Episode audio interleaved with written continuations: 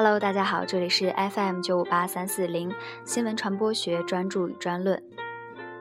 今天我们要来分享一篇由俞国明教授发表在《新闻与写作》的《用互联网加新常态构造传播新景观》。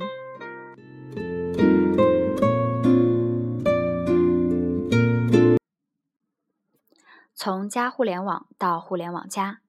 对于互联网认识和把握的一次重大飞跃。互联网对于当今中国社会，包括传媒领域来说，是影响力最大的质变性因素。国家和社会对于互联网的认识与把握，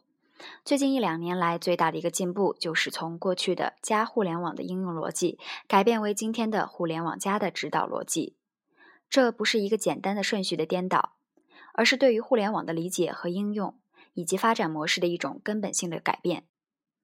在加互联网的模式下。我们仅仅把互联网看作是一种传播工具、传播手段、传播渠道和传播平台。对于互联网的应用，大体上是在既有的运作逻辑的基础之上，把互联网看作是延伸传媒影响力、价值和功能的一种延伸型工具。认为互联网只是在固有的发展逻辑和社会运动逻辑基础之上的一种按照固有的惯性延伸性因素和手段。而互联网加则不同，它是把互联网视为构造整个社会、市场和行业的建构性的要素和力量。我们是在这样一种基础上，按照互联网的法则和逻辑来重新统合我们的运作模式和管理模式。这恐怕是对于互联网从肤浅到深刻的一种应用范式的重大转型。在加互联网的模式下，虽然有很高的投入，做了很多加互联网的事。如办了很多网站，做了大量的手机媒体、APP 和客户端，但投入很大，产出却极为有限。实际的投入和产出完全不对称。最关键的原因是我们对于互联网的基本社会价值和社会影响的肤浅理解所造成的。二十世纪六十年代，控制论的创始人诺伯特·维纳说过。信息和信息的传播是使社会得以连接在一起的粘合剂。换言之，有什么样的信息传播样态，就有什么样的社会组织方式。因此，一个社会具有主流影响力的传播格局和传播手段的任何重大改变，都直接决定着这个社会的组织方式、构造逻辑和运作法则。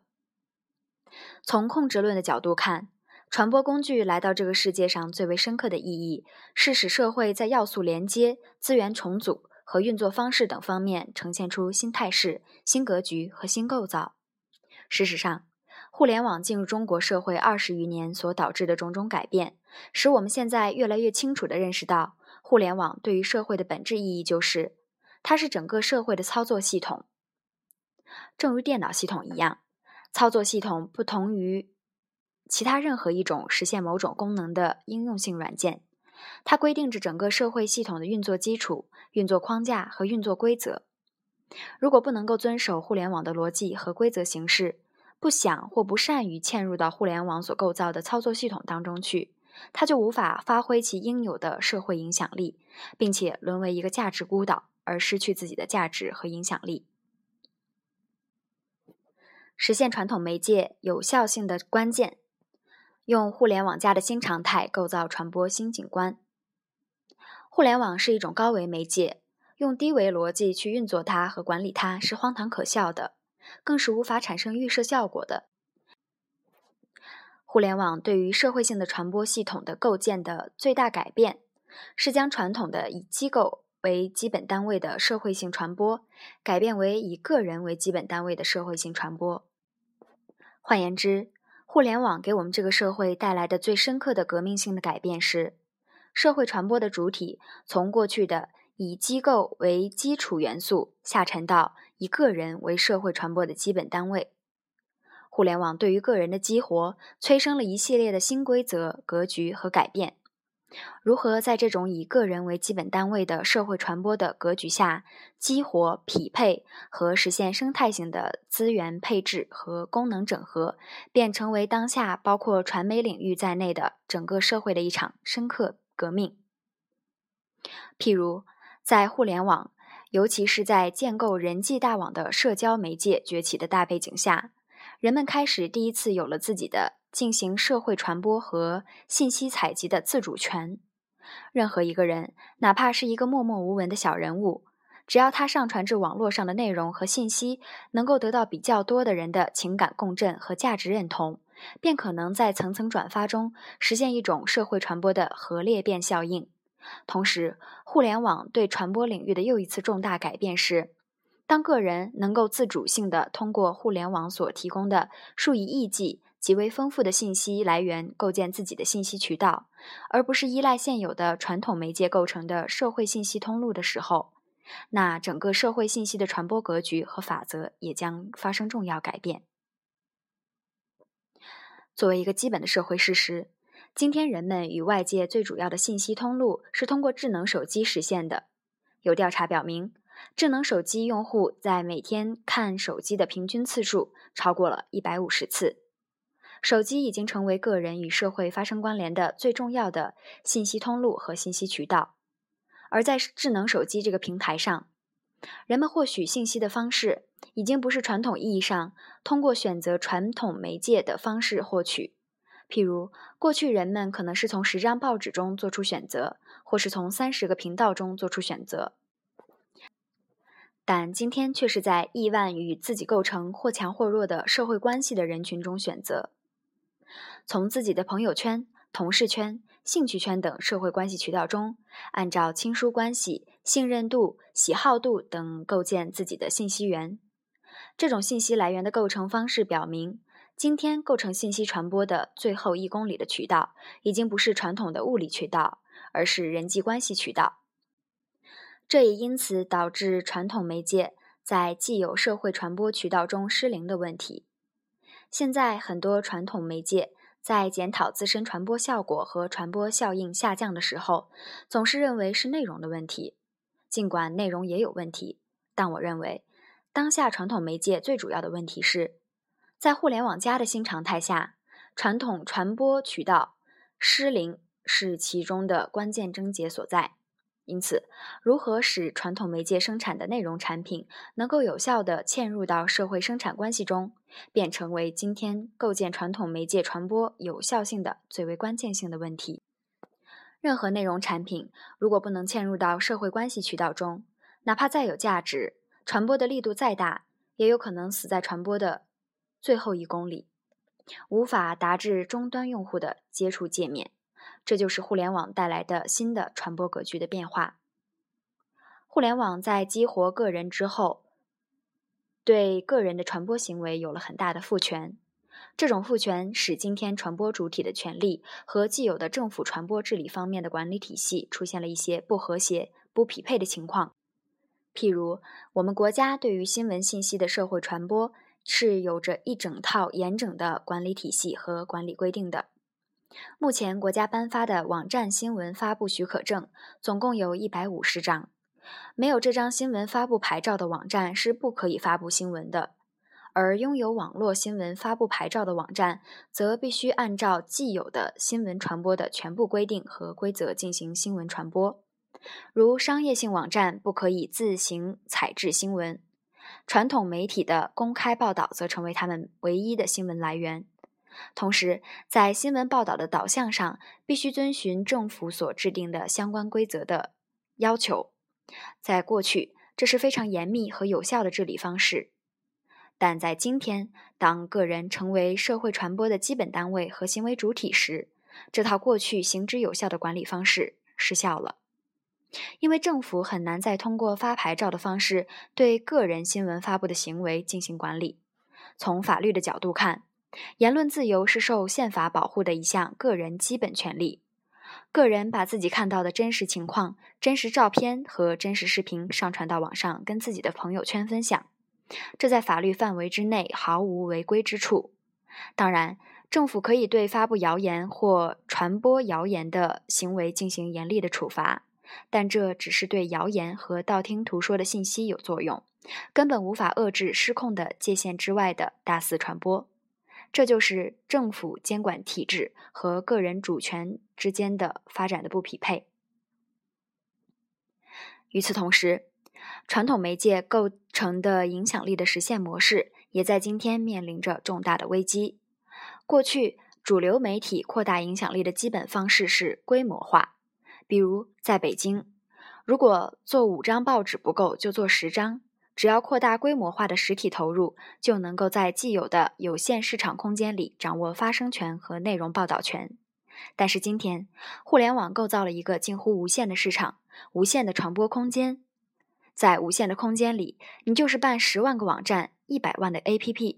如果不能按照互联网传播时代的影响力的构成逻辑和规则行事，人们也可以把你轻轻地放在一边，视你如无物。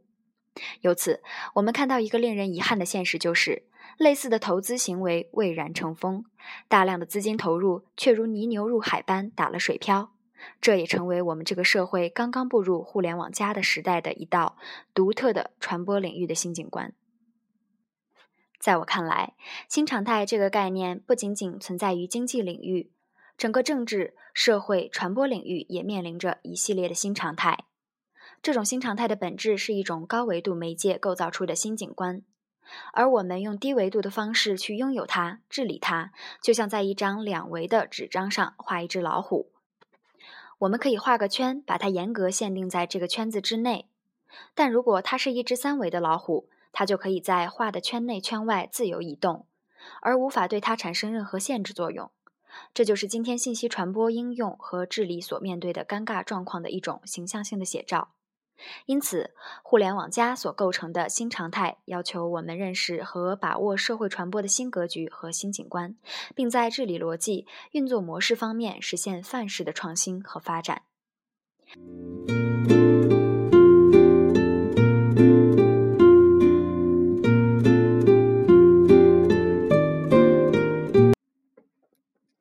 解决渠道失灵，需要实现内容产品从两要素模式向四要素模式的升级换代。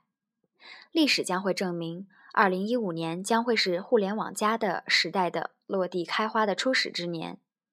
所谓互联网加，具体的说，就是以互联网化的组织，创造性的利用互联网的工具，实现媒体机构和传媒产业的更有效率的传播活动。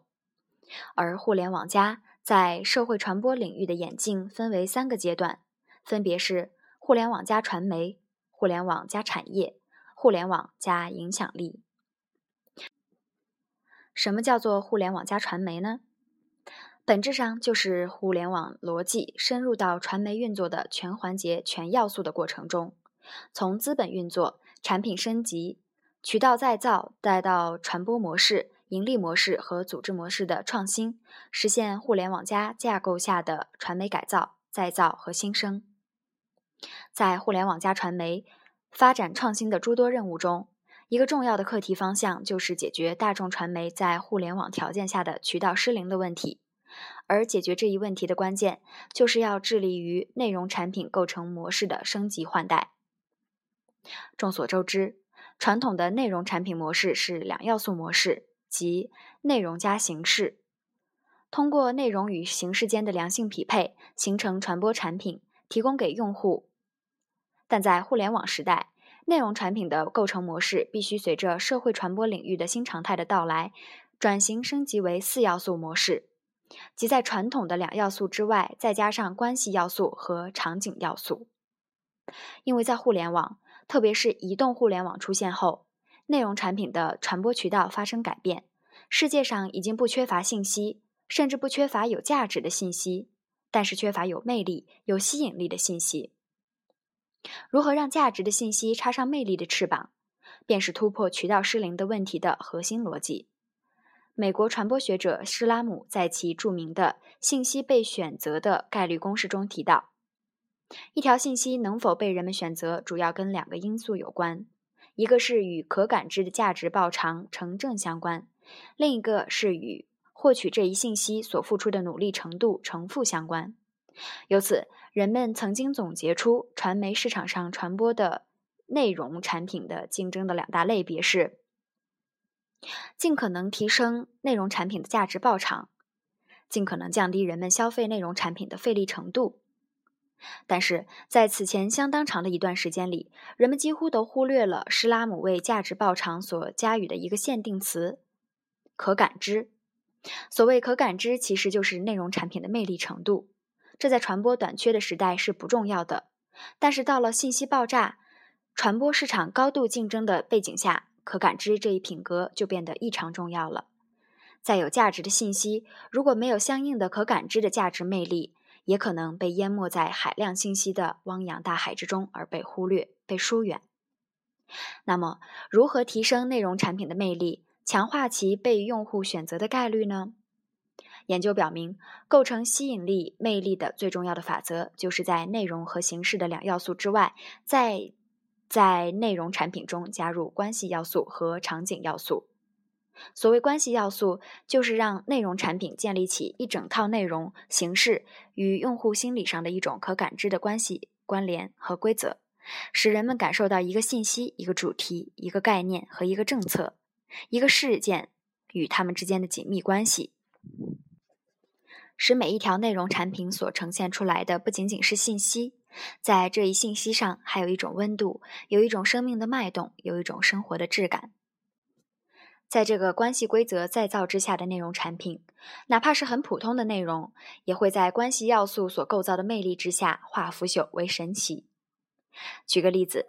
一年多以前，微信系统升级，升级之后，人们发现他们不能立刻进入到自己的朋友圈中了。系统要求所有的用户必须先完成一项任务，玩一下他们开发的一款新游戏——打飞机。用户很快发现这个游戏其实没有太大的意思，所以很多人玩了两次之后就觉得无聊，想要退出。但是很多人在退出之后犹豫了，因为过去在非微信平台上所玩的打飞机的游戏，你成绩再烂，也只跟那些没有实际意义的虚拟的名字排在一起，没有任何的压力。但在微信平台上，你要退出时，就会发现朋友圈里那一个个熟悉的名字，这样的成绩榜单，不但让自己看得到，而且自己的朋友圈也能看得到。于是，在自尊心的驱使下，有很多人通宵达旦，就为了获得一个说得过去的名次才睡觉。显然，一个本身并没有什么意思的老游戏，能够如此占用人们的宝贵的时间和精力，说到底，就是因为它将你和你奋斗的社会关系相关联，由此产生了巨大的心理压力（括弧也是一种魅力）。这就是它对用户产生如此之大的粘合度的根本原因。其次，我们再来看看场景这个要素。今天，移动互联网使我们随时随地都可以就任何一个事情跟任何一个人进行方便的沟通和互动，这就为传播的使用设置不同于过去的几种丰富的场景。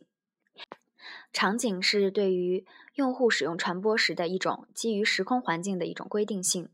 这种规定性对于人们接触、选择和使用内容产品给予一定的屏蔽和限定。也为某种与场景需求相吻合的信息提供了长驱直入的可能性。因此，利用市场洞察技术，搞清楚人们接触、选择和使用内容产品的场景的规定性，对于媒介传播的价值实现至关重要。场景要素的操作实现可分为适应场景和创造场景两个方面。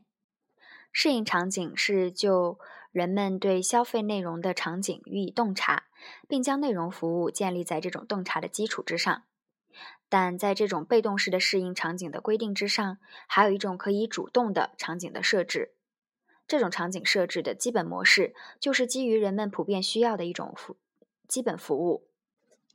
构构建起一个规模化吸引用户的场域和平台。而这种基于基本服务所构建起来的平台，就是我们这里所谓的场景的主动设置和构建。这种场景一旦建立起来之后，场景设置者就可以在这个场景的平台上嵌入许多与这个场景品性相匹配的各类商业元素和社会元素，以形成更多的社会资源和商业资源在这平台上的对接，从而创造出巨大的社会价值和商业价值。譬如，最近微信开发了一个新的功能，叫做“摇一摇看电视”，就体现了上述所谓的场景的主动设置。它的基本原理是针对看电视这个人们生活中一种普遍需要，通过摇一摇看电视的功能技术的实现，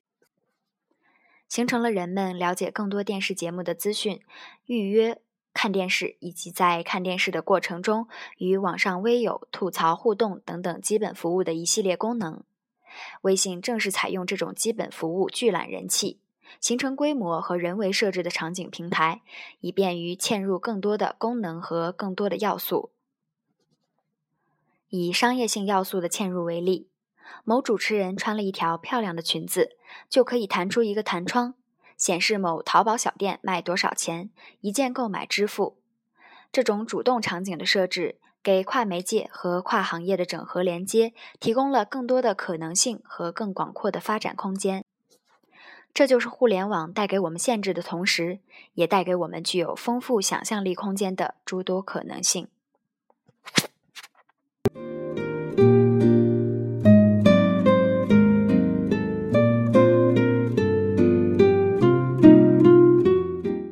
这篇论文是根据作者在清华大学2015传媒发展论坛上的演讲整理而改写成的。